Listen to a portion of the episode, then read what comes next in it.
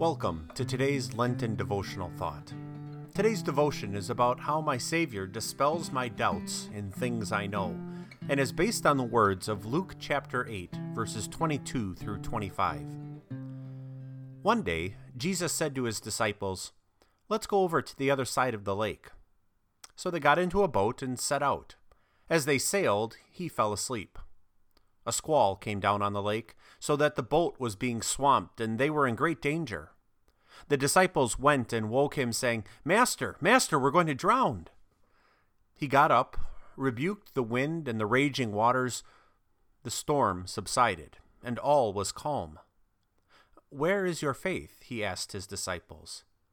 In fear and amazement, they asked one another, Who is this? He commands even the winds and the water, and they obey him.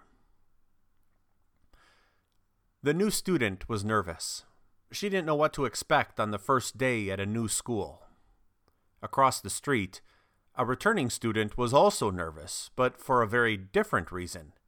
He knew what to expect at school. He could expect lots of homework. Sometimes we fear what we don't know. Other times we fear what we do know.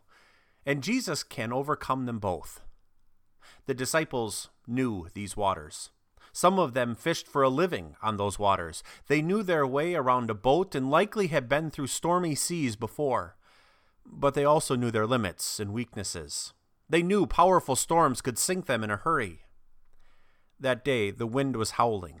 The waves were splashing. The disciples knew this powerful storm was going to sink them in a hurry. And so they cried out in fear to Jesus, Master, we're going to drown. Jesus knew what to do. He got up from sleeping and quickly calmed the storm with his powerful word. At that moment, Jesus made known who he really was. He is the one who commands wind and waves. He is the one whose word brings peace. He is the one who calms powerful storms outside of us and inside of us. When new circumstances have you worrying with fear, let Jesus' powerful word bring you peace. When familiar circumstances overwhelm you with doubt, turn to the power of your Savior and His known love. He, who lived, died, and rose for you, will give you the confidence and peace you need. We pray. Dear Lord, there is so much that challenges what I believe and know to be true. Sometimes what I am most afraid of is the change in the world around me. Life is not the same as it used to be. Give me faith in your unchanging power. Let me never question your resurrection. And may that one simple fact strengthen me through an ever changing world. In Jesus' name I pray. Amen. Thank you for listening.